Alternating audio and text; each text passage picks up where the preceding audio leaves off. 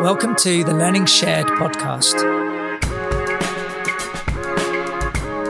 So, Learning Shared is a space for anyone with an interest in supporting the needs of vulnerable learners in our society, including those with special educational needs and disabilities. We'll be hearing from and talking with a wide range of colleagues and stakeholders, including teachers, specialist practitioners, school leaders, researchers, as well as parents and carers. They'll be sharing creative, inspiring ideas, effective practice, and things they've learned along their journey.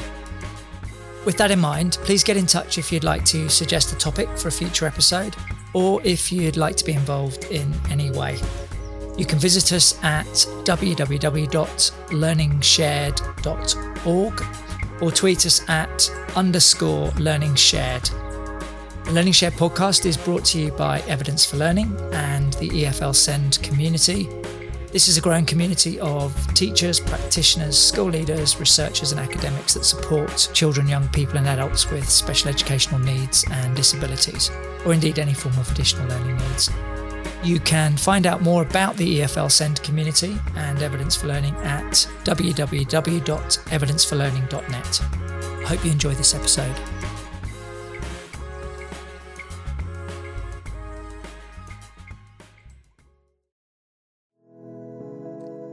Hello, this episode, hosted by Professor Barry Carpenter, introduces Vicky Wells, who is the National Manager at the Youth Sport Trust as well as an ex teacher. During the episode, Vicky provides a presentation, and if you're listening to the audio only version of the episode, there's a link to a video of Vicky's presentation on the Learning Shared website at www.learningshared.org. And if you select episode 22, you'll be able to watch and listen to the slideshow. On the episode page, we've also included a copy of Vicky's presentation, a downloadable guide about sports sanctuaries, and links to further information.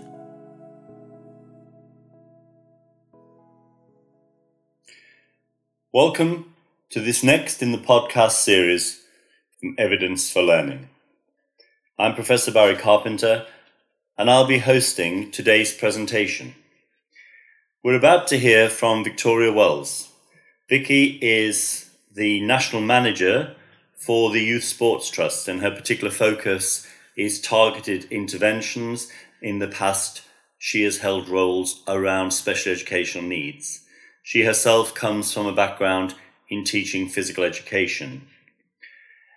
One of the new initiatives from the Youth Sports Trust is Active Recovery, a very timely national programme supported by so many sports organisations throughout the United Kingdom.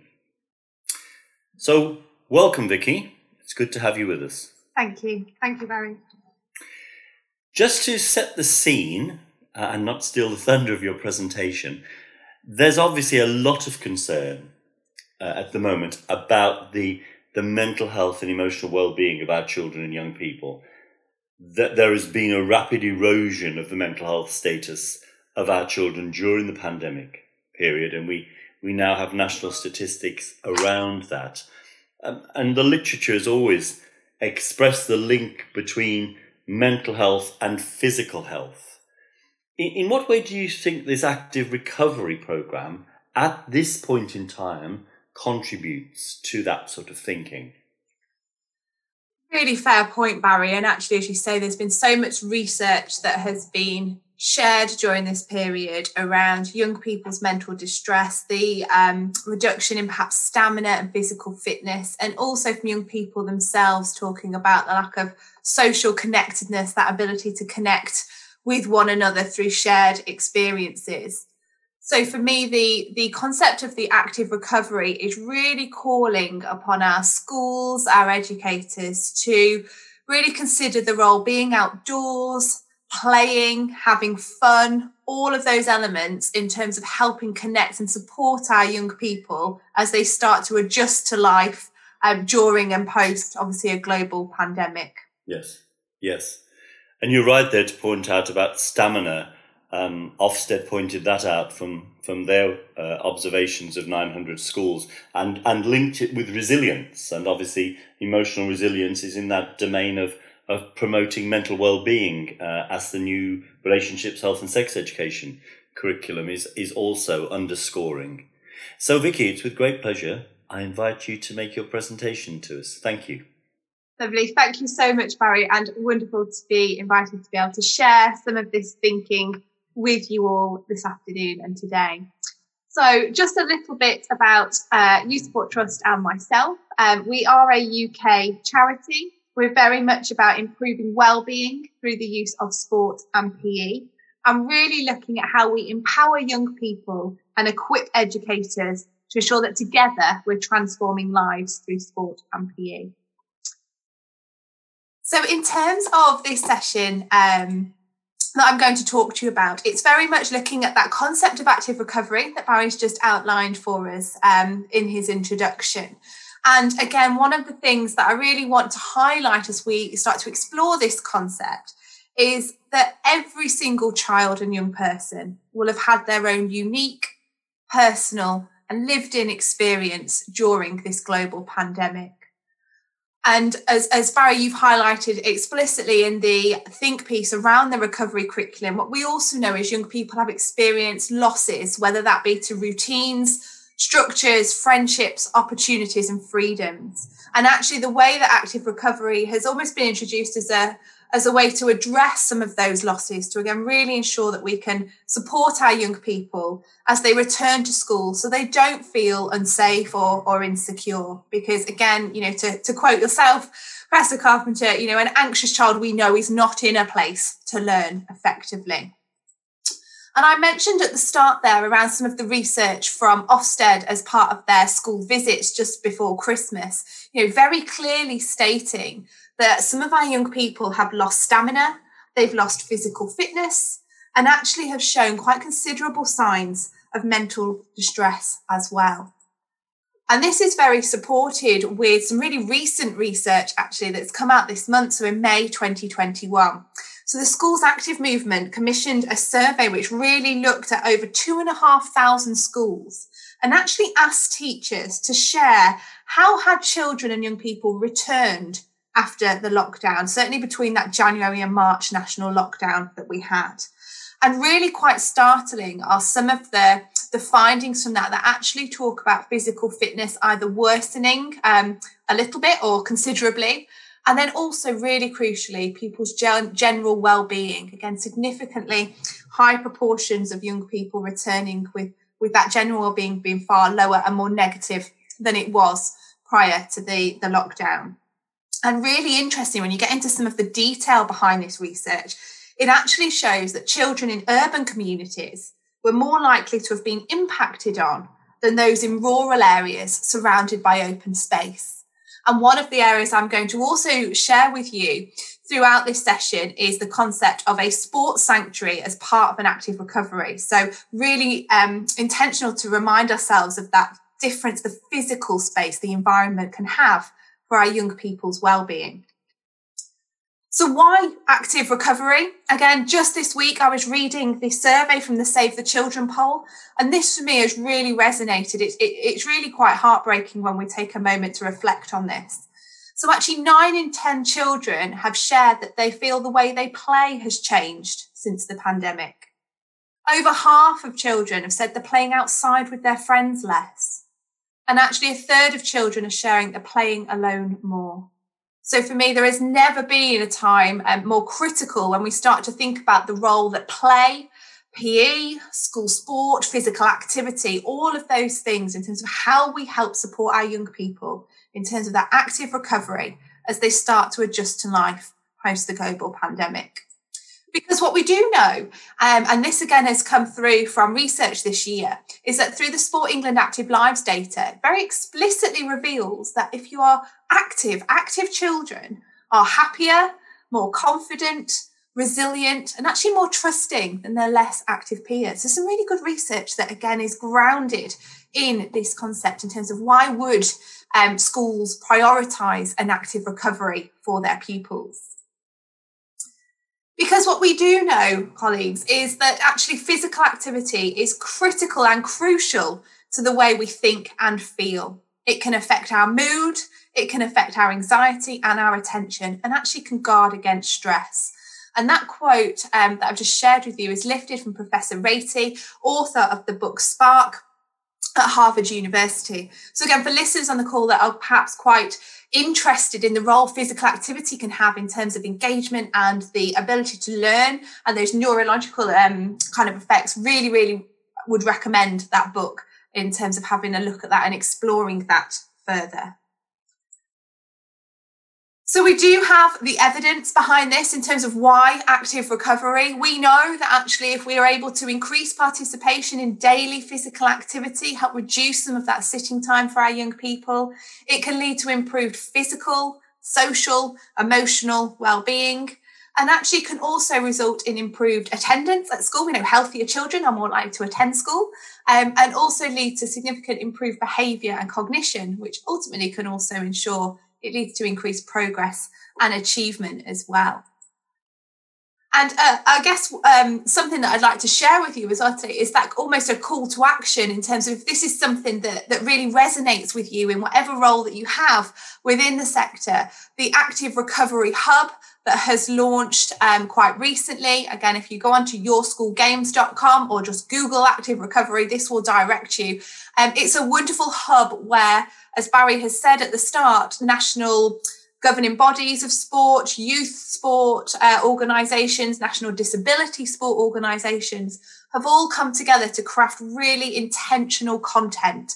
So a school can go on and really quickly search for perhaps the setting that they're from, the age group of children that they're teaching. And actually, if you've only got five minutes, you can filter by five minutes and a whole array of activities will come up for you to again just give you something at your fingertips that you can introduce to your children and young people. It might be you want to look for lunchtime ideas or even active travel ideas as children are commuting to and from school. So, again, hopefully, a, a really useful tool that will support schools across the country during this time. Because what we do know, and in terms of the impacts and the negative impacts of the COVID 19 pandemic, is we, it's had such a devastating impact, not only on the social, but also the emotional well being of our children. And we know that can cause high levels of mental distress. And what is wonderful, and again, um, you know, Barry, in terms of something that you've absolutely advocated, is that this active recovery can offer a really positive and proactive route to recovery, building physical fitness, stamina, and social skills for our children and young people. So I want to take you on a bit of a journey now. Hopefully that set the scene a little bit in terms of why active recovery, but also some of the, the what piece in terms of what schools can go away and do and, and action as a result of, um, of hearing about this today. I'd like to now take you on a bit of a journey from a concept that I guess was sparked by reading the think piece around the recovery curriculum, obviously drafted by your, yourself, Barry, and, and some Matthew there. And it very much for me was that think piece. It sparked some um, thinking, some ideas, and actually then from conversations I was then able to have with senior leaders in schools and uh, practitioners, it really made me start to reflect on the question: well, what is it that our subject, what is it about sport that could really help our young people at this moment in time, and hopefully going forward as well in terms of that longer term thinking? And I started to reflect on the idea of a sport sanctuary. And I'm going to just share a little bit with you today around how that thinking has originated and then also where it has then sparked other practitioners to really reflect on this concept to ultimately engage and um, respond to some of the needs that their pupils were presenting with that perhaps didn't originate before the pandemic. So I'm going to ask you to to partake in something with me here. And obviously, if you are listening to this podcast while walking or running, then please don't do what I'm going to advocate. But if you are in a nice, safe space um, and you're able to close your eyes, I'd like you to just close your eyes for me and just listen to what I'm going to share with you. So, I want you to imagine a classroom in a school that bombards you from every angle with new and changing sensory information that you just can't process. Think about the change in desk layout, Think about the coloured tape that perhaps directs where you can and can't walk. Think about the smells of disinfectant and hand sanitizer. The verbal rules that determine if you can socialise with your friends at break or lunch times who fall outside of your class or your form bubble. The sounds of anxious chatter from fellow pupils about well, what actually is COVID? What does being in a pandemic mean? And well, will my school close again?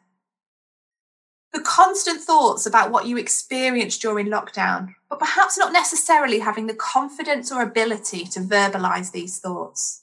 The worry of passing COVID on to elderly relatives, perhaps having to take on additional care responsibilities for younger siblings, or even catching the virus yourself. Or actually, if home hasn't been a safe space for you, the thought that school may close once again to you and you find yourselves locked in as opposed to locked down. So just take a moment if you have to open your eyes again for me. And I want you to imagine that all of that's going on as a pupil. You are trying to then have to concentrate, focus, remain engaged, and follow instructions from your teacher. It can seem a real challenge, can't it? And I want you to just think about those particular sensory needs and the sensory processing that actually, you know, I, I imagine quite a majority of our pupils are having to adjust to we're at a point, aren't we, colleagues, where school does not look or feel like school. And this hopefully is something, as I'm going to explore with you, that could be a way of ensuring that our young people are able to find themselves in a space or take themselves to do an activity that helps them feel a bit more safe, secure, and be able to self pace and regulate some of the emotions that they may be experiencing. And my ideas really have pulled very strongly from that recovery curriculum think piece. And in particular, the levers that are referenced in that piece. So again, for me, if we look at the levers four and five, and the levers are very much recognizing that schools do some of these wonderful things already. They look at, you know, existing relationships, developing relationships between the community and their, their young people. For me, for sports sanctuaries, it really drew heavily on lever four, which was metacognition, and lever five, which is looking at space. And the reason it resonated so much in terms of almost being able to respond or provide some sort of support or guidance for schools when looking at lever four and five is twofold.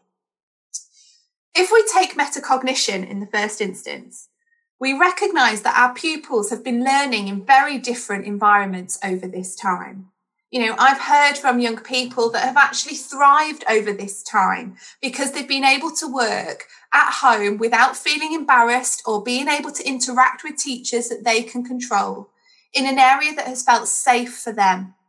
And actually, they've thrived because they've been able to take breaks and actually self pace their learning. So, actually, if they needed a break from that online learning experience, they could go and quickly have one and then return, or they could pause and then come back to it. I wonder what school life is now looking like for those young people where perhaps that is now out of their control as they've returned back to a busy classroom environment. We may have young people in our schools who again have thrived because they were in smaller class sizes. So again, you know, if I think about my own children's schools, some children are in school in a class of eight. I wonder how now behaviours have perhaps started to manifest itself as perhaps the other two, 22 children have returned to that busier classroom environment. And then for the second point, in terms of lever five and space, again, really thinking about how we are empowering or equipping our young people to rediscover themselves and to actually find their voice in terms of learning around this issue. And I'm going to share with you in a moment some real, I think for me, a, a strong explicit element of the role of sports sanctuaries is co designing and co producing with young people themselves.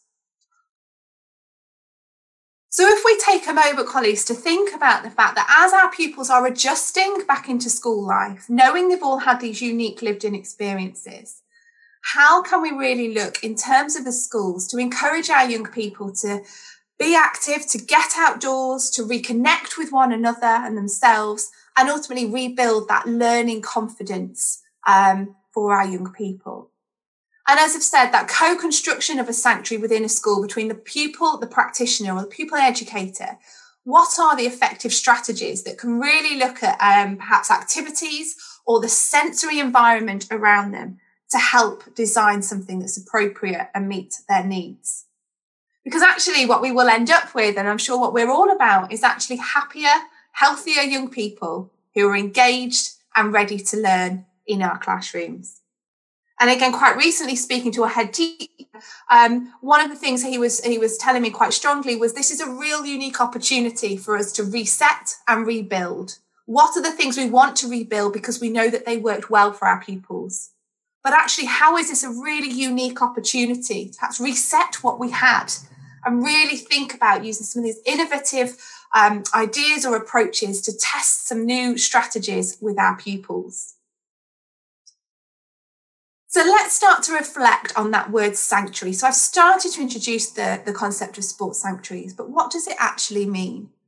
So again, just by listening to this particular um, podcast, just take a moment to reflect on what does the word sanctuary mean to you? That's quite an important question. Just set the scene because actually a sanctuary can might mean different things to different people. And again, I've asked this question quite a lot across the schools that I have been working with. And again, some wonderful words that have come from practitioners themselves. You know, safe haven, happy, calm, peaceful, safety. And again, when we think about, um, if we look at the Oxford Dictionary, for example, the definition of a sanctuary in there is safe space. So again, thinking about where are the safe spaces, colleagues, in our schools? Where are those areas where perhaps a young person may feel that they can access or they can retreat to at a time where they may need it most? So, again, just start to think about perhaps not only what that word means to you, but perhaps also if we asked our young people, what does that word sanctuary mean to you? Where is your sanctuary? What would our pupils say to us? Because to me that is such a critical part of the concept of sports sanctuaries. I'm a very firm believer in that that wonderful phrase you know nothing about us without us we should be co-designing co-producing with our young people. And our young people should be the architects of our sports sanctuaries not simply the recipients. And within the SEND Code of Practice, we know, don't we, that co production is advocated. Um, the principles are embedded in the Children and Families Act really drawing on the importance of collaboration, understanding the strengths and needs of our young people. So again, let's really reflect on how we uncover and understand from our young people their experiences during this time, but also what we can be putting in place for them to help support their needs as they continue through their education journey. And I've kind of got at the moment, and this is a really evolving concept. This is very much a working definition of a sport sanctuary.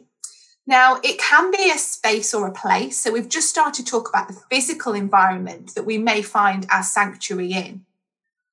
But actually, it could also be an activity. It could be something that is using um, physical movement as a way of calming, replenishing, or awakening our senses because if we think colleagues where we may have schools where practitioners have shared with me young people maybe bust in. They might be on a bus journey for a good half an hour 45 minutes if not longer to go into school. So that child has already sat for quite a considerable amount of time. They've then gone into school but perhaps then are straight away sat at their desk. Is that going to give them the best engagement that they could have as part of their learning experience? Or actually is there a way of accessing um, a, short burst of a sports sanctuary to help awaken their senses, to get their bodies moving and actually feel alert and ready um, for the day ahead. Or it might indeed be um, colleagues a way of supporting the child who perhaps suddenly feels very overwhelmed by all the sensory experiences that they are finding themselves in. Now, wouldn't it be better if a young person could go and access that sports sanctuary as a way of calming those behaviors and helping instill more positive um, well-being experiences as opposed to potentially exhibiting quite negative behaviors in a classroom because they just haven't got the the words or the um, ideas in terms of how they can help manage that in a more positive way. And I'm going to share with you shortly just a couple of ways of how schools have started to explore this concept with their pupils. And as I've mentioned, this all very much for me links into that sensory processing for an individual and a young person. And certainly there's been a significant part of my role working with schools where we've really started to explore the sensory environment as much as the physical. So again, for our, our classroom teachers, you know, have we done an audit of um, the sensory environment that we find ourselves in? What are the sorts of sights, smells, textures? What can young people see in our classrooms? And again, when I'm working directly with the PE profession, again, thinking about that from either an outdoors or a sports hall perspective, but also the actual activity itself. So again, as part of the Youth Sport Trust, um, I guess resources and, and package of support around this, we've got blank templates for sensory audits to help practitioners go through this process. But actually, wouldn't it be wonderful if our practitioners did that with our young people themselves, actually to undertake some of those sensory experiences that our young people are able to share with us? And only on, I think it was two weeks ago now, the 13th of May, Ofsted published some research that very much looked at environmental support that schools are offering. So, what are the environmental strategies that can be used to ensure a fully inclusive experience? So, is there somewhere a young person can go if they need to feel that kind of sense of relax and calmness? Or is there somewhere that just a young person would know that it's there if they need it? Because sometimes that's enough and just thinking about the environments that we find ourselves in. So, how could this idea, this concept, start to support our young people in schools? Well, what we do know is that if we are looking to learn a new skill or a new activity, and this is where I am absolutely not professing to be anywhere near the um, having the expertise that I know Professor Barry Carpenter will have on this, but what we do know is when new skills are learned, it can help create new neural pathways in the brain. And actually, what's so wonderful when that actually starts to happen, it can kickstart some of the older pathways. And suddenly we've got this wonderful brain that is engaged and ready to learn. So, one of the things that we are asking, and it comes under the active recovery concept, certainly for our teachers, is what are you planning to teach, not only in the remainder of this academic year, but going forward? And actually, why are you planning to teach what you are going to do? So, again, just something maybe to reflect on as a practitioner. And for me as well, really thinking about how we can use these skills, these physical activities as almost that element of a sanctuary to support young people.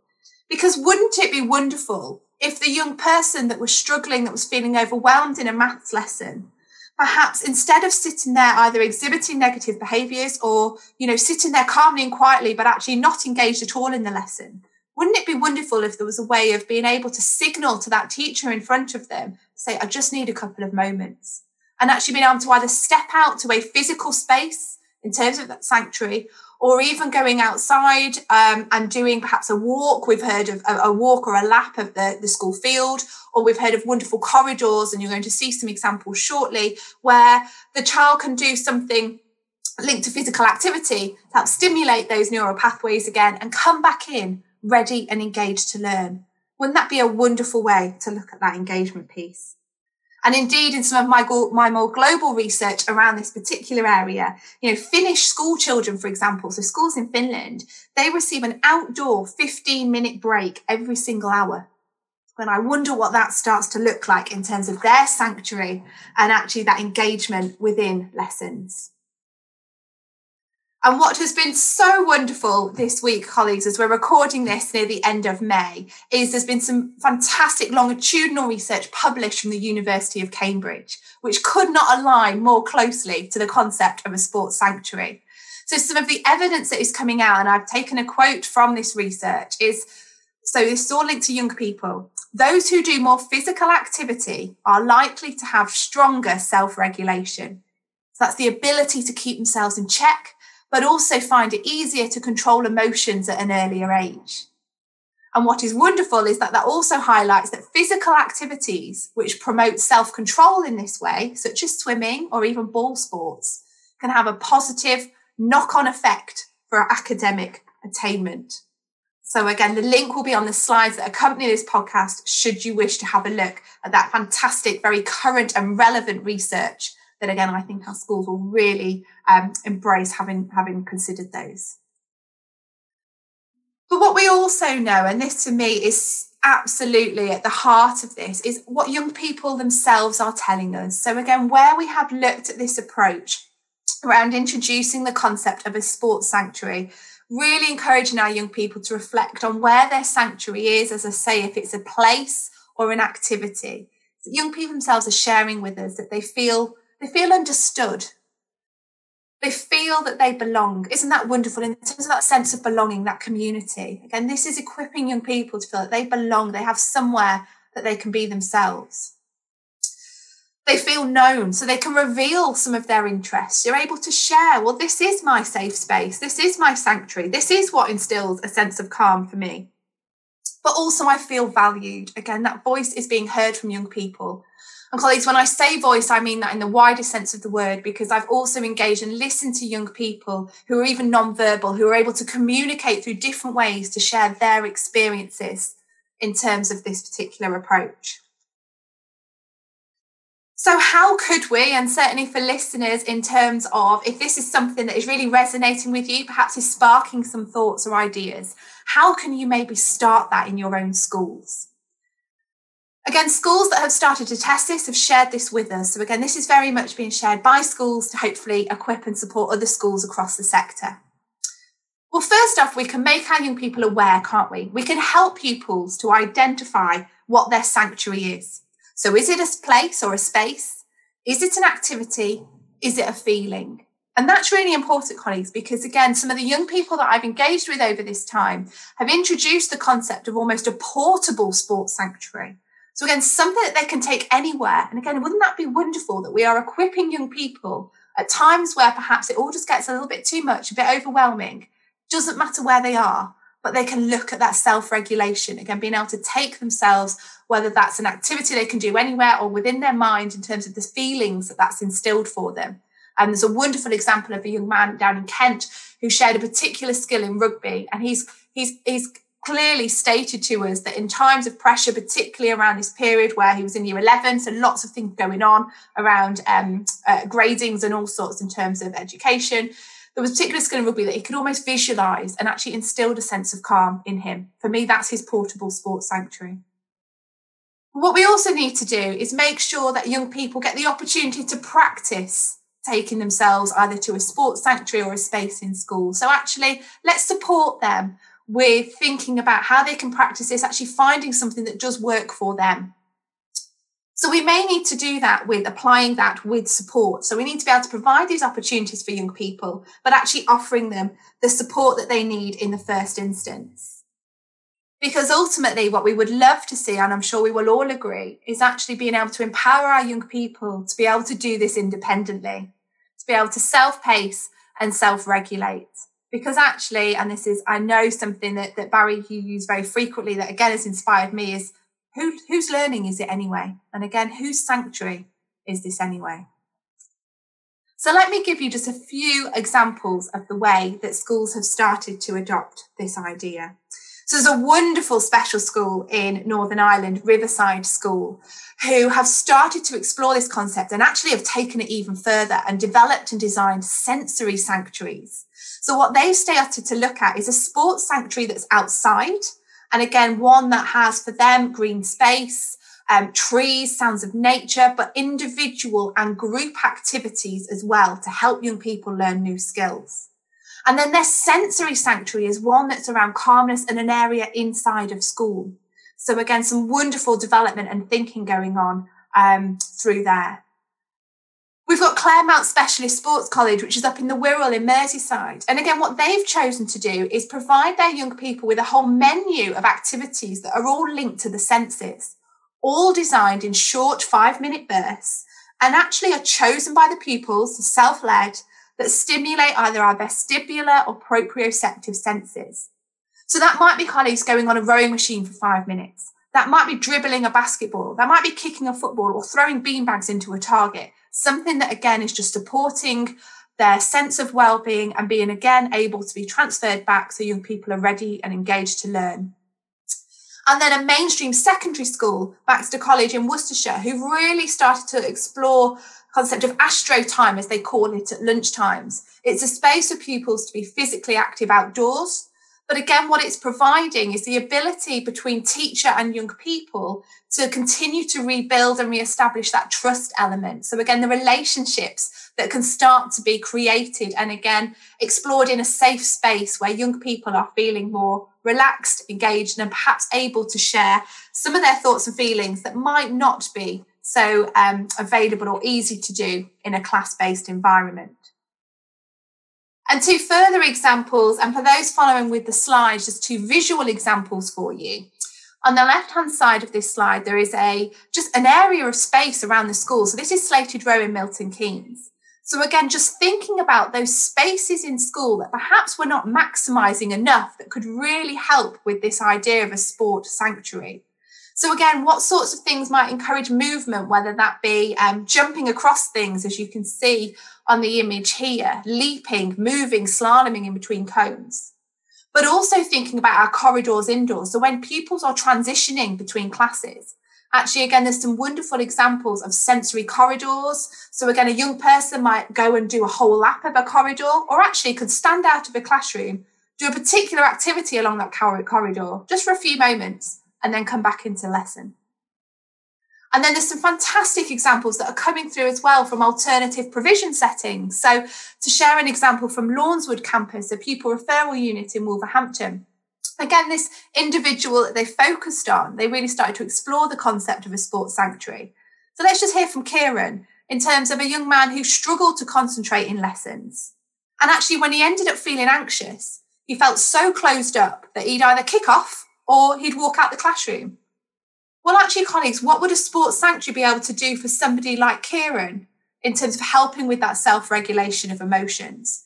And the photograph underneath is Kieran in action. They now have a de- designated space in school um, that's linked to the sport of boxing. Again, a young person's choice. Pad work really helps that young man control some of those emotions. And he knows at any moment that if he needs to, he can go and just do a couple of moments on the pads and come back in into a lesson. And to close this session um, with you, just to share as well, um, clearly we're at a time where parents and carers have never been more invested in their children's education than they are right now. So again, it's been really interesting as part of Sport Trust. We we worked with um, YouGov to look at a survey around what parent and carer priorities are at this moment in time, and I think this again just helps kind of bring this all together when we look at this concept. Because actually, what research has indicated is that the most important factor for parents when deciding on a secondary school was around the well-being of pupils. And actually, for a primary school, yes, it was second, but only because it was behind location. So again, it's incredibly important for parents and carers when they are selecting schools, actually that well-being is seen very firmly within um, the heart of that school. And again, parents and carers sharing they'd like more information on what schools are doing to support well-being. So again, just reflecting on, wouldn't it be wonderful as part of this overall well-being strategy or approach within a school that we actually look at bringing in these concepts of a sports sanctuary to show that we are being very intentional and mindful with a whole array of interventions and approaches in terms of best meeting the needs of our pupils, our children and young people at a time when they need it more than ever. Thank you so much for listening to that. I hope it's resonated. I hope it's inspired some thoughts. And I'm now going to pass back over to Barry. Thank you, Vicky, so much for that really thoughtful and beautifully crafted uh, presentation. Um, you've certainly provided us with huge amounts of uh, stimulus material to, to think on. And the juxtaposition of your piece is so refreshing because it's all about being in this moment. You know, as teachers, in whatever subject or whatever age phase, we're knee deep in curriculum. We've got a lot of history, but we've never lived through a pandemic before. And there are consequences to this pandemic. That means that the education of our children needs to be responsive to their needs profile that has emerged and is emerging as a result of this pandemic. So the, the, what you're suggesting here, both with the active recovery hub and also the um, sports and sensory sanctuaries, is in this moment responsive to children at this point in time. I mean, I think they will all be legacy pieces, but even if they're not, they have fulfilled something for which we've no other materials that are truly designed to be now. And uh, I think Youth Sports Trust is to be commended for the initiative it's taken and the many organisations, I think there's some 40 plus, signed up to active recovery need to be applauded for joining in and putting the needs of our children first, foremost, uh, and central in, in all of this. Perhaps just a, a, a couple of um, reflections with you, if I may. Um, it was interesting when you got to, I think it was about slide 15, and you put up the five levers and you picked out um, space and metacognition to talk about.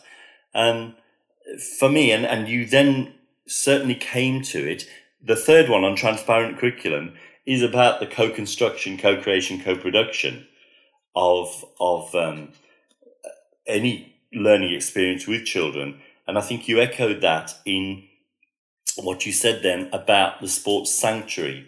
I think you said something like reset and rebuild um, the children. I, I wonder if you had any more thoughts uh, around how schools might truly engage in, in pupil student voice in that co-construction process. Yes, I mean one one of the things certainly from liaising with schools has been to really reflect on making sure we have a range of voices and reflecting on um, a real range of young people. So again, certainly with some of the work that I've been involved in, it might be, yes, you might have a school council, or you might think I am doing some student voice and I'm liaising with some pupils, but mm. actually really think about the diversity and ensuring that council is representative of your student population is really incredibly important.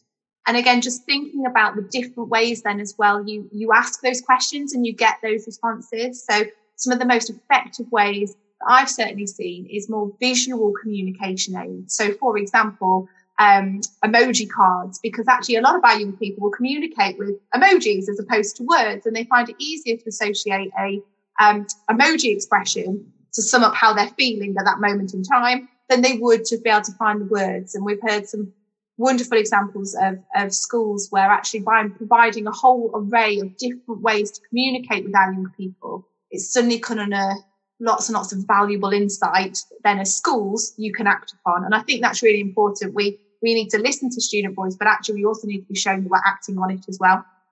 Yeah, yeah, absolutely, absolutely.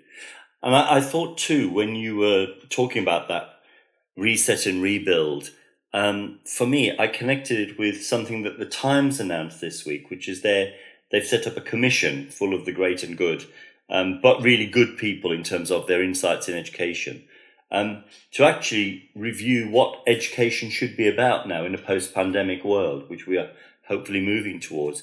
And I was taken, Vicky, knowing that you were going to be recording this today, the number of people that are going on that panel that mentioned physical, either physical resilience or physical well-being or physical activity in their goals for joining that commission and their aspirations for that commission. And, and I thought, golly, there's a growing centrality of the physical towards the the uh, the, the new curriculum framework that they, they will propose. I mean, they're not government and they're not DFE, but they are certainly influential uh, people. And I I just wondered if if you were on that commission, what would you be pushing for as to the place of um, the legacy of of uh, active recovery and the contribution of physical in the structure of a curriculum, realizing we do need to do other things as well? Well, that's a, a wonderful question. I think for me, it would be ensuring that we are encouraging that physical movement throughout a school day. So we are not just seeing this in a particular lesson or seeing it as a bolt on, it's absolutely embedded within. And when we think about our engagement in our broader subjects in school and I reflect on my own children's experiences, you know, to be able to have a quick five minute nudge up or a nudge break or a buzz break, something that is just demonstrating to our children, young people, the importance of staying physically well as well as mentally and emotionally well, yeah. but actually as well to ensure that children, young people see this as something that can be fun and enjoyable. And actually, I, I'm a genuine believer in the fact there is something for everybody. And sometimes our children perhaps don't know what that is yet. But actually, for me, the role of the school is to provide that range of wonderful opportunities so our young people can get that and keep it for, with them for life. Sure, absolutely.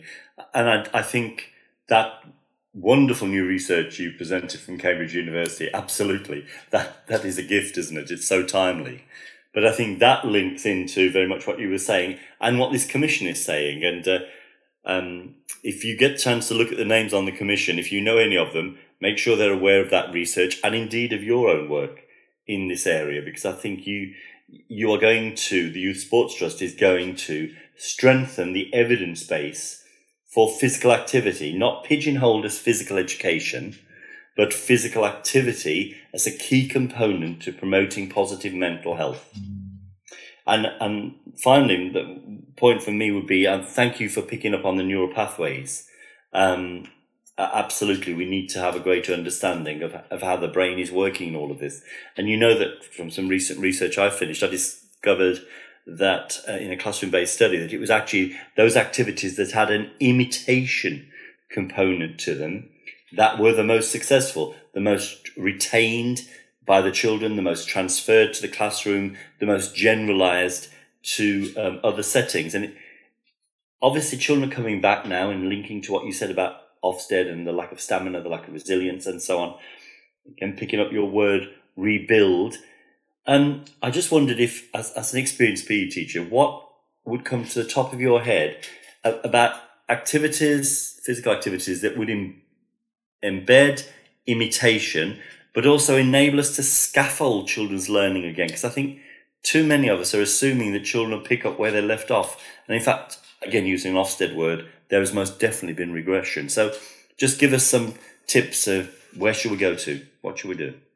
Oh, um, I think for me, it's really looking at how we help rebuild children and young people's confidence and competence as well within our, our subject and, and the role of sport. So again, perhaps revisiting or going back to, you know, quite um, basic level of skills So just help with that confidence piece and thinking about actually individual before then going to paired work, before then going to group work. So again, just thinking about that confidence piece We've heard lots of pupils, you know, even some of our pupils who are really engaged in, say, team sports, they haven't been able to access that for so long. To suddenly kind of catapult them back into that experience will not be a positive experience for that child. No, so being very reflective, coming back to those skills, really using it as a chance to rebuild that confidence, that competence, and doing it in a way with the young person um, and asking them how they'd like to approach those as well would be would be my advice. Absolutely. You, have been very student pupil centered throughout this presentation, Vicky, and, and, that in itself is, is very refreshing to hear. So it just remains for me to thank you so much for presenting to us today, and for helping us to make this podcast. Uh, and to everyone listening, you have been listening to another in the Learning Shared series from Evidence for Learning. Thank you for your time. Thank you for listening.